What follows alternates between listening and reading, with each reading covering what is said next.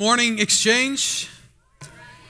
That is what we're doing today. We're here to praise the incredible name of Christ. Not just because that's what we're supposed to do, because when we do it, it's, it's as if our soul says, This is what you were made for. Right?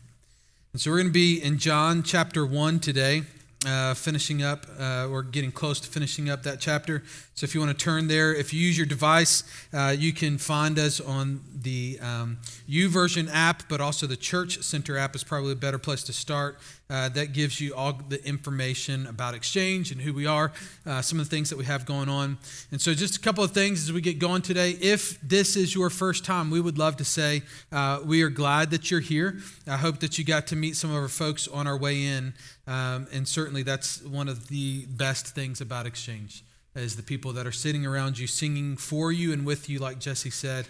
And one of the ways that we uh, would like to connect is if you came in, you got a blue card in one of the bags and uh, we would love for you to fill that out. That would be a favor to us. And all that will do is this um, either myself or Ed or other pastor will give you a call this week just to say hello.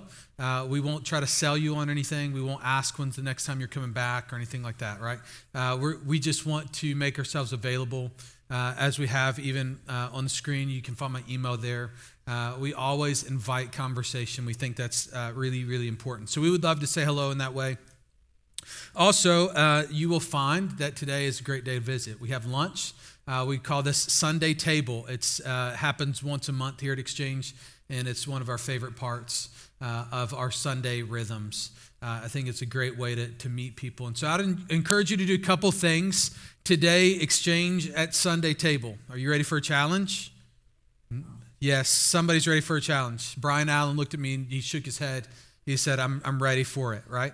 Uh, the challenge is this a couple things. One, uh, try to, I know typically, here's what we do we, we typically go through the line, uh, we look for our people uh, that are in our small group and that we spend a lot of time with. I would encourage you to maybe uh, look for someone that you do not know or have not sat with at Sunday table before and choose to share a meal with them, okay? That's a big challenge. I know for your introverts, you just died inside, right?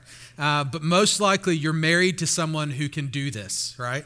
Uh, and so uh, rely on them to carry you through. Okay. Second thing is, uh, I would I would just urge our, especially our, our young, hungry men. Uh, as they go through uh, what I'd say is students, yes. As you go through, like, just remember that there's 200 people behind you, okay? There's 200 people behind you that would love to get one of those sliders. And so uh, do that with, with, with respect to the other uh, 199, right? Uh, so uh, we would hope that you stay. If you didn't bring anything today, that's no problem. We have more than enough because our young students will leave you some, right? So there's a uh, there's an interesting dilemma that uh, psychiatrist Milton Rokeach um, wrote about in, in a book that he, he called The Three Christs of Ypsilanti. It's a town in, in Michigan, actually. And he described the uh, crazy scenario that he found himself as one uh, that w- he would never find again. Uh, he had three patients who suffered from uh, the same delusions of grandeur. Uh, each of them believed that he was unique among mankind and that he was called to save the world. At one moment in his clinic, he had three people who claimed to be the Messiah. They displayed full blown cases uh, of uh, schizophrenic, uh, different mental disorders in its most purest form, he says. So he found it difficult uh, to break through in, in any of those cases. And he had an idea to help the patients accept the truth about identity. He decided that since there were three of them there, he would have a group discussion. They would have to assert their identity as the messianic uh, prophecy to as almost this 12 step recovery group. And to, he led uh, some interesting conversations. One would claim, he said, I'm the Messiah, the Son of God, and I was sent here to save the earth. Uh, how do you know? Rokeach would say. And he said, Well, God told me. And one of the other patients would say, I never told you such a thing. Every once in a while, he said he would get a glimmer of reality. Never deep or long, so deeply engraved was the Messiah complex, he said. But the progress that he made was pretty much uh, by putting them together. And it was crazy, this idea of taking a group of deluded would be messiahs and putting them into a community to see if they could be cured. But I wonder if, what does it say about someone when they have the ability to convince the crowd, they're following with their prestige, that they are the Messiah? And instead of claiming that the title, they point to someone else, someone who they would say is greater and who is the one who has come to save the world. It would cause us to pause. It would cause us to pause to listen to this person who has the platform, who has the following, who has the crowd, who has the ability to gain even more accolades. And then he says, Don't look at me, look at him, the Lamb of God who takes away the sins of the world. And that's what we see in our passage today. It causes us to look at the one that John's pointing to, John the Baptist, who has an established and still growing group of followers. He's pushing our eyes towards Jesus. And today, especially, we're going to be talking about how John wrote and John the Baptist. There's two different Johns. I think I'll try to uh, uh, make that point when we get there. But uh, I'll pick up in verse 19 uh, through 34. So if you would read with me there. So this is the testimony of John, John the Baptist, not John the author here. When the Jews sent him to the priests, uh, sent him priests and Levites from Jerusalem to ask, Who are you? And he confessed and did not deny, but confessed, I am not the Christ. And they asked him, What then? Are you Elijah? And he said, I am not. Are you the prophet? And he answered, No. And they said to him, Who are you that we may give an answer to those who sent us? What should you say about yourself? And he said, I'm a voice of one crying in the wilderness, Make straight the way of the Lord, as Isaiah the prophet said. Now they had been sent by the Pharisees, and they asked him and said to him, Why then are you baptizing if you're not the Christ, not Elijah nor the prophet? And John answered them, saying, I baptize in water, but among you stands the one whom you do not know. It is he who comes after me, in the thong of, the, of whose sandals I am not worthy to untie. And these things took place in Bethany beyond the Jordan where John was baptizing. And the next day, verse 29, he saw John, Jesus coming uh, to him and said, Behold the Lamb of God who takes away the sin of the world. And this is he on behalf on whom I have said, After he, me comes a man who is higher rank than I, for he existed before me. I did not recognize him. But so that he might be manifested to Israel, I came baptizing in water. And John testified, saying, I've seen the Spirit descending as a dove out of heaven, and he remained upon him. And I did not recognize him. But he who sent me uh, to baptize in water said to me, He upon whom you see the Spirit descending and remaining upon him, this is the one who baptizes in the Holy Spirit. And I myself have seen and have testified that this is the Son of God. So we have this uh, really incredible prologue that's already told us that John has come to testify about the light. But John continues here and he, he gives this full blown testimony, an explicit and unmistakable testimony uh, of, uh, of his knowing that Jesus is the Messiah. John apparently has the attention of the religious rulers of the day. They sent an investigation party from Jerusalem to Bethany to figure out who he was. Bethany is a relatively small and quiet village located at the base of Mount Olives, about two and a half miles away from Jerusalem. Not a big deal, but we would come to listen and hear more about Bethany later on in chapter 11 when Jesus raises John the Baptist from the dead there in this little town. It'll become a town of great dispute and great um, um, disagreement. And so they begin with the question, Who are you? But John knows that there are implications. Apparently, they don't just come up to John and be, So, so who are you, John? John understands that they're implying a statement when they ask the question. He doesn't even ask for clarity. He says this in verse 20, and he confesses and did not deny, and this is what he confessed I am not the Christ. Isn't it interesting that John doesn't even ask questions about their question? He says, I know what you're thinking, and it's not true. I'm not the Messiah. I'm not the one who you're looking for. I'm not the one who we have been waiting for. And so then they asked him a second question Well, then are you Elijah? He said, I'm not. And are you a prophet? And he said, No. They thought if John the Baptist was not the Messiah, perhaps he was some other figure uh, popularly as- associated with end times. The, the prophets would, uh, would, Malachi especially, in Malachi 4 5, uh, would say that, that Elijah would come before the great and dreadful day of the Lord.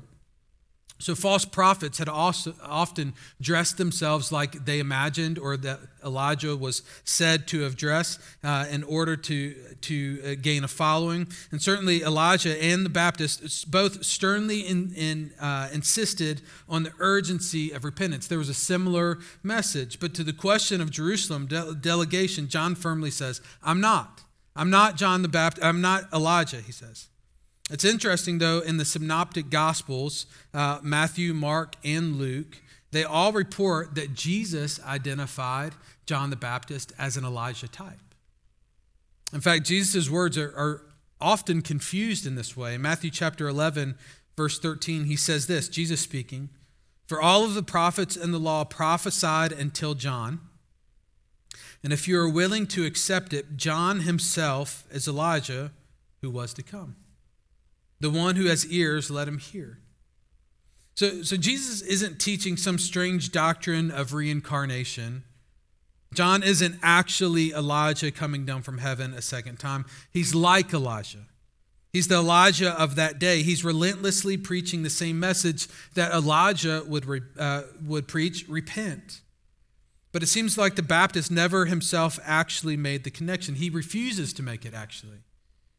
The refusal, which, when placed beside the synoptic evidence, uh, suggests that he didn't detect as much significance about his own ministry than Jesus did. He would say, I, am just, I'm, I'm not anyone special. I'm just a voice crying in the wilderness. I'm just saying that there's one coming behind me. But here's what John did recognize. He said, The one, the prophet, who would say these words, a voice is calling out, that's what I'm trying to do.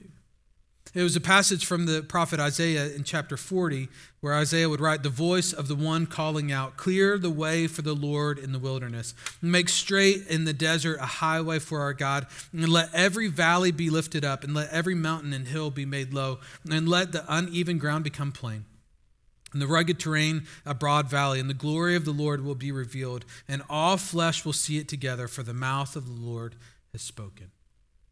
So John says, I'm that guy. Whether or not that's one guy or all of our mission, that's what my mission is. My mission is to flatten out the path for the Lord, to, to be the voice in the wilderness crying, Watch and wait, repent. I'll push down the hills. I'll push up the valleys. I'll do everything I can to take away your hurdles and watch you see him. I'll speak the name of Jesus. I'll speak it in a way that's distinctively Jesus. I think sometimes in our culture, we, we have this idea that, you know, if we're just kind and we're just nice to people, we're polite, maybe they'll see Jesus in us. But there's a lot of hospitable people in the world. There's a lot of kind people in the world. There's a lot of people who, who speak really well.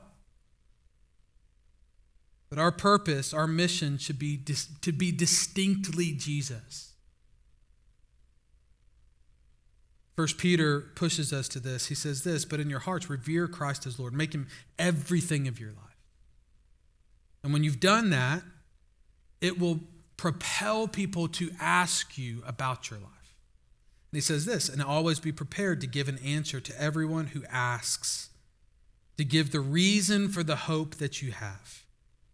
But do this with gentleness and respect Here's what I would say. Here's what I want to press on those who are attempting to follow Christ with everything is this is that everything about our lives and our words should tell the truth about Jesus. everything about our lives and our words should tell the truth about Jesus. The way that we live, the way that we speak, the way that we interact, all of those things, when we follow Jesus and we claim to be a follower of Jesus, then we should be following him so closely that the world looks at us and says, Who and what are you following? Where do you find hope? Where does your faith come from? In the midst of despair and brokenness, why is it that you have joy? What is this? This extra level of kindness and hope and hospitality? Why have you extended this to me? You guys know that I live a strange life. Uh, I live this uh, balance of being a pastor and, and a farmer, and it's uh, it oftentimes gives me a lot of material to work with. And uh, recently, I've been selling roosters as a side hustle. You know, it's just this just happens. We we hatched too many last year, and and um, so we put some online because you know that's what you do. Best case scenario is someone shows up your house and and buys a ten dollar rooster. The worst case scenario, somebody shows up your house and kills you. So it's it's worth it's worth the risk, right?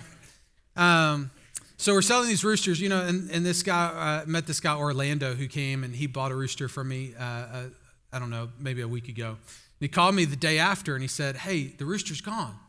And I was like, Well, I don't, that sounds like a personal problem, man. He said, Well, do you have another? And I was like, Yeah, come get another. You know, and so we, we, we strike up this kind of relationship just talking back and forth about what could have possibly happened to this rooster. And so yesterday, uh, uh, Friday, he, he comes back and he's grabbing another rooster. I was like, Take two, man, you know, and uh, just in case, you know. And, uh, so we're talking, and he asked me what I do for a living, and I said, you know, I'm a pastor. And he goes, oh, that's why you're so nice. And I was like, no, no, no, no. Oh, Orlando, that's actually, uh, you'd be surprised, you know. Um, I was like, no, Orlando, being a pastor doesn't make me nice. I said, Jesus changed my life. Do you know Jesus? He smiles and says, yeah, I, I know Jesus. And we had just this great five minute conversation really quickly about how Jesus completely changes everything. But for some reason, I think we have, as a church, not just exchange, but the, the church, I just I feel like we're hesitant to speak Jesus. Why is that? I think sometimes it's, it's because it's for the same reason I sometimes hesitate to put the Exchange Church magnet on my car. Because when I have that, I, I, I can't honk the horn as long as I would like. Right? I think sometimes we, we feel like when we speak the name of Jesus, like we, we have to live up to that. And I, I wonder if that's just a good thing for us. To constantly speak the name of Jesus so often that we say, man, I need to represent my Lord really well. And when I make a mistake, I need to represent my Lord really well by remembering that He pours and heaps on grace after grace and mercy on top of mercy. That we speak the name of Jesus, we live the name of Jesus, that we tell the truth with their lives about Jesus. And so the Pharisees, the, the, the people that they sent, obviously want an answer from, from John. They have been sent from the Pharisees, and so they ask him. So they kind of divert their attention. So John has answered their questions not to their liking, uh, but you know the, he, he's not the Messiah, he's not Elijah, and uh, he's not the great prophet. And so now, because he's denied all of those things, they have a problem. Well, you're baptizing, John. So who gave you this kind of authority to, to baptize? And so they're asking him other questions. They're kind of diverting the conversation. Why then are you baptizing if you're not the Christ, Elijah, or prophet? And John answered and said, I baptize in water, but among you stands the one whom you do not know. It's he who comes after me, of whom I'm not even worthy to untie the strap of his sandal. And these things took place in Bethany beyond the Jordan, where John was baptizing people. So they come back like religious rulers would continually do to John and to Jesus and say, Yeah, yeah, yeah, John, okay, so you're not Jesus, you're, you're not the Messiah, you're not the prophet, you're not Elijah, uh, but why are you baptizing? Let's talk about why you think that you can do that, why you have authority, why you have this ability. And now let's move the conversation uh, and get distracted by this fact that John isn't supposed to be doing this. And he says, uh, Okay, yeah, yeah, yeah, but let's get back to Jesus. Like, he, he doesn't even acknowledge their questions at that point. He pushes the conversation back to Jesus. He doesn't even answer the question. He doesn't care. He's not getting into it. He said, What you should be doing is you should be looking for the one who is coming, who's the one uh, in your midst, among you. You don't even see him. John says, Look carefully. You'll find him. So, in the next verse, uh, verse 29, he, John, the author, gives us this kind of look at what's happening, and he says this And the next day, he saw Jesus coming to him and said, Behold, the Lamb of God who takes away the sin of the world. Quite possibly uh, one of the greatest phrases ever written. It's said that, that at one point uh, Charles Spurgeon was testing the acoustics uh, in an uh, auditorium that he would preach in that night, and he used that phrase, loud and boisterous. And someone cleaning the building came down and surrendered their heart to Christ because of that. Here's the incredible theme that runs through Scripture is that Christ will take away our sin. He takes it away. And we see this all the way back at the very beginning, uh, this illustration and this foreshadowing of the lamb that would cover all sin. At the very beginning uh, in Genesis, we see some type of sacrifice. Although it's vague, in Genesis chapter 3, Adam and Eve, walking in perfect unity with God, they decide to disobey God, to go away from God, to, to really rebel and to choose their own way. And because of that, they felt exposed. They felt vulnerable because they were. At that moment, they became God's enemy. Not that God was their enemy, but they were God's enemy. They were saying, I can do it better. I know better. I want to be my own God. So we see in Genesis chapter 3 that a covering was made for him. Notice this in Genesis chapter 3, verse 21. And the Lord God himself made garments of skin for Adam and his wife, and he clothed them. Though it doesn't tell us that this was a lamb, it would point to the need for a covering. In Genesis chapter 2, we read the story of Abraham and Isaac ascending to the mountain. And it would be a great foreshadowing of both God sacrificing his only son and the ram that would take his place. We do see the, the explicit introduction of the sacrificial lamb introduced in the book of Exodus. We went through this last year, um, but it's important to review again. In Exodus, uh, we have this Passover lamb, and it's the great foreshadowing of Christ. If you remember the last plague, Pharaoh ignored all of the warnings, all the other plagues given by God. And so at this point, the angel of death is going to pass through Egypt and he's going to kill the firstborn of every living thing. The only way that this angel of death would pass over your home and your family was through the blood of a lamb. And God would give these explicit instructions. Exodus chapter 12, verse 5 through 13. He says, Your lamb shall be without blemish, a male a year old. And you may take it from the sheep or from the goats, and you should keep it until the 14th day of this month. And when the whole assembly of the congregation of Israel shall kill their lambs at twilight, moreover, they shall take some of the blood and put it on the two doorposts and on the lintel of the house in which they eat. And they shall eat the flesh that same night, roasted with fire, and they shall eat it with unleavened bread and bitter herbs.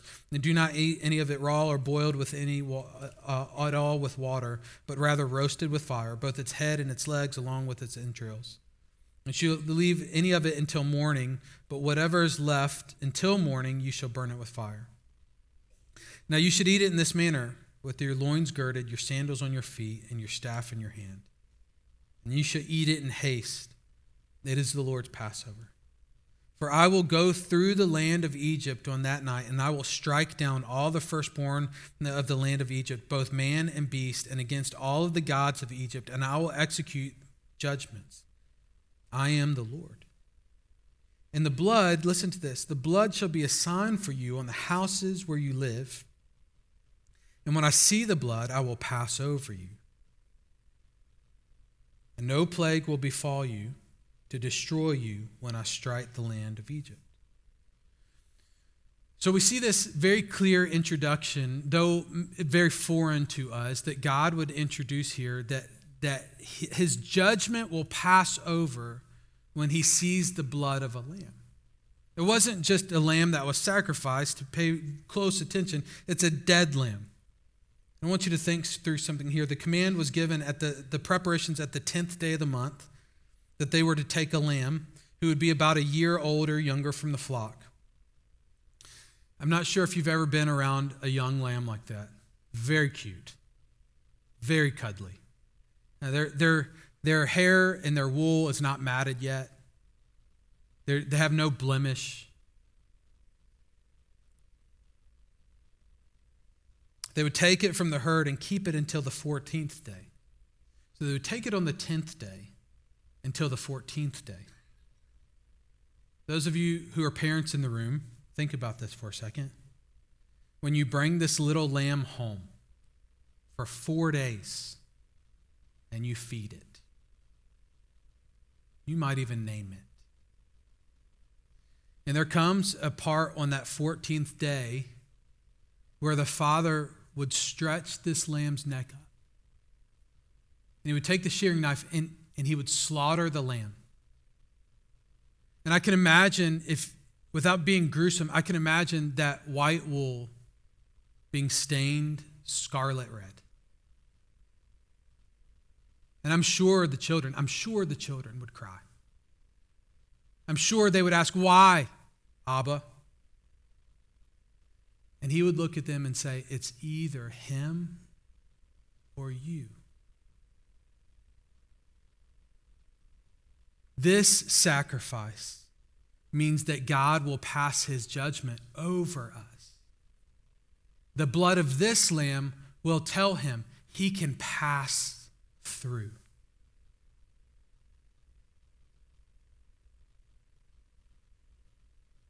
There's so much throughout this chapter about the lamb. But I love uh, verse 3 where it says, Tell the congregation of Israel on the 10th day that they should take it according to their father's house Watch this a lamb for a household. As you read through chapter 12, you start to realize this importance of the slain lamb and the blood. There's so much of it. In verse 6, it says, Slaughter the lamb. Verse 7, apply it to the doorpost, the blood.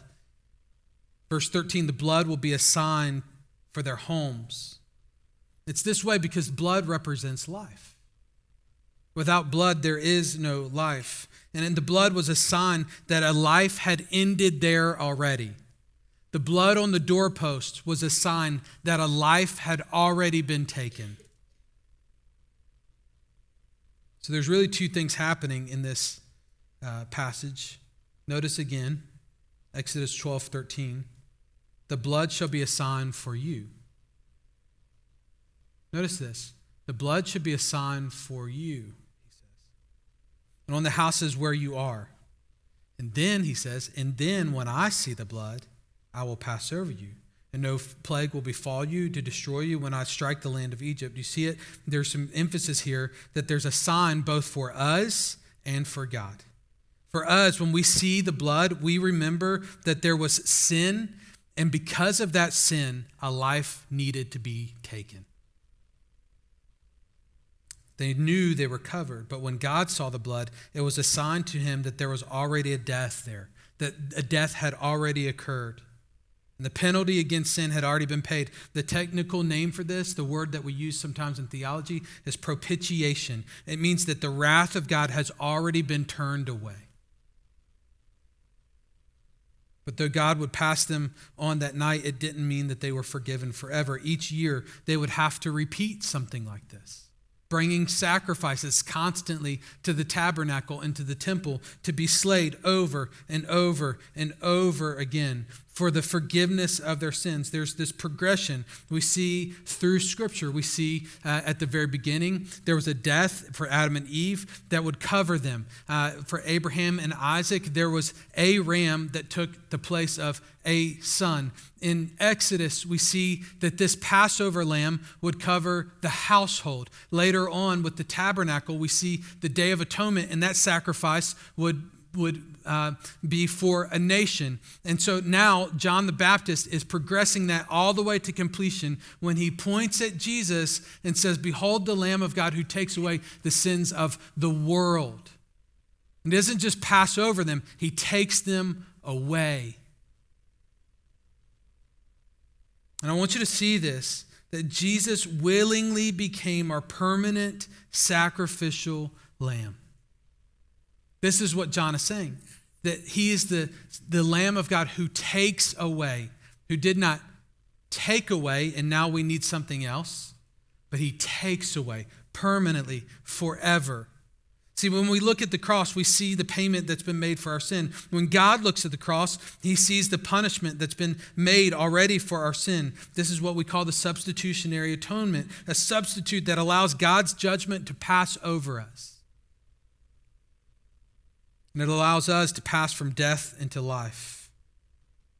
As God passes over us, we pass over eternal death as well. Notice how the blood of Christ is, is at the forefront of the New Testament.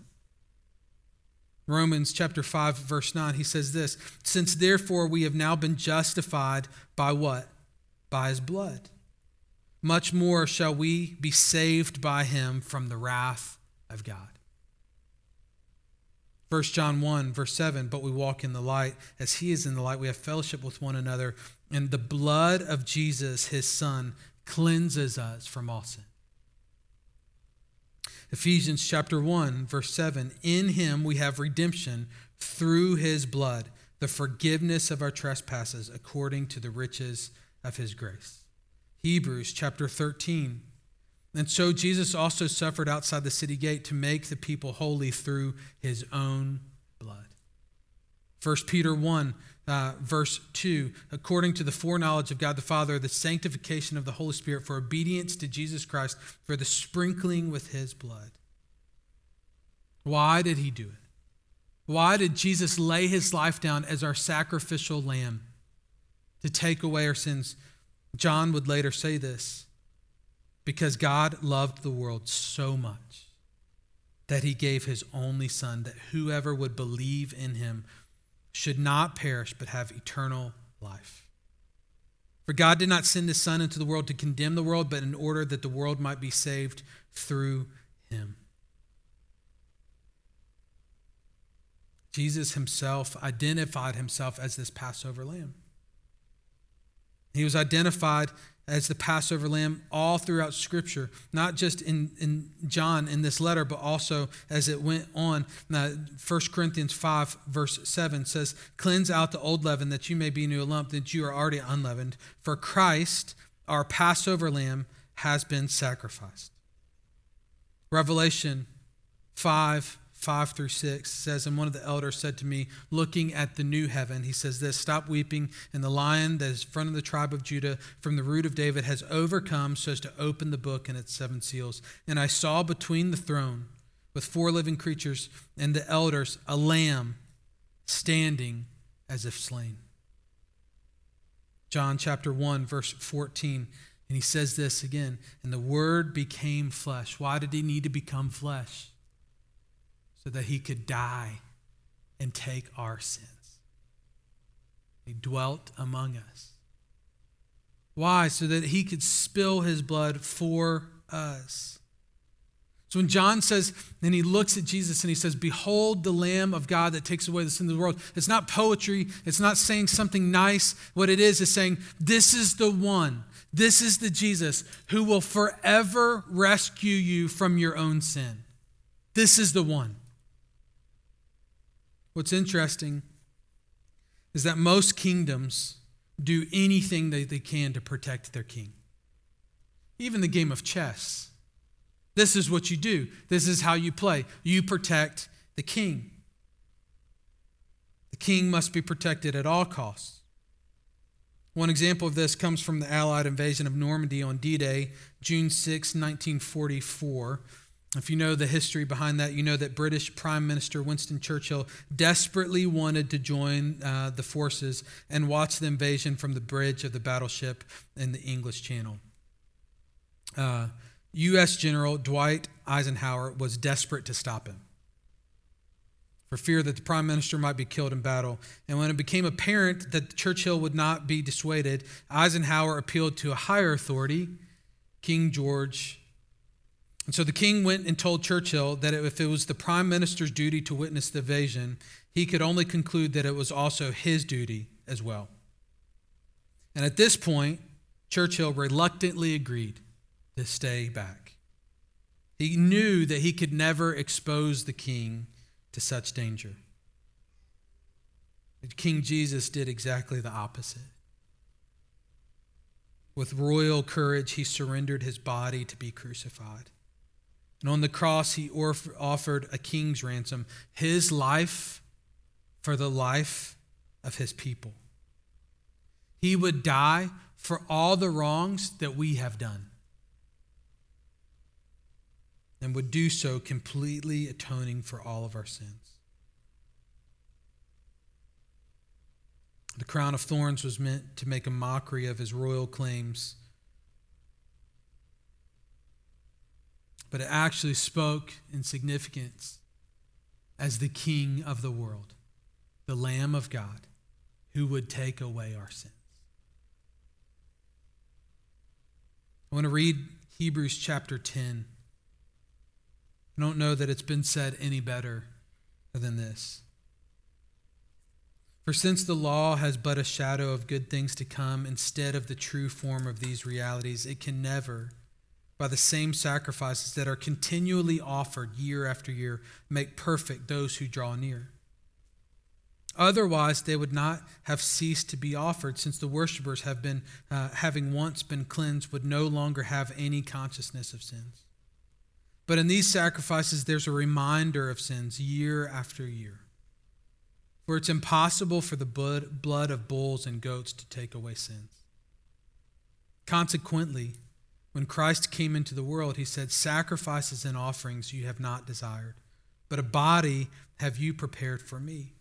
In burnt offerings and sin offerings you have taken no pleasure. And then I said, Behold, I have come to do your will, O God, as it was written of me in the scroll of the book.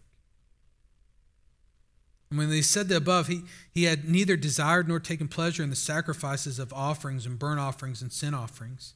These are offered according to the law. And then he added, Behold, I've come to do your will. And he does away with the first in order to establish the second. And by that we will have been sanctified through the offering of the body of Jesus Christ once and for all. Every priest stands daily at a service, offering repeated sacrifices, the same sacrifices, which can never take away any sins. But when Christ had offered for all time a single sacrifice for sins, he sat down at the right hand of God, waiting from that time until his enemies should be made a footstool for his feet. For by a single offering, he has perfected for all time those who are being sanctified. And the Holy Spirit also bears witness for us.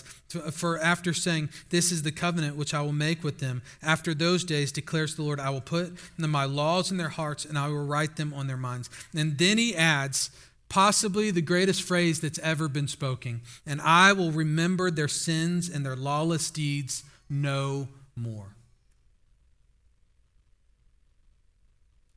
Because where there's forgiveness of these, there's no longer any offering for sin.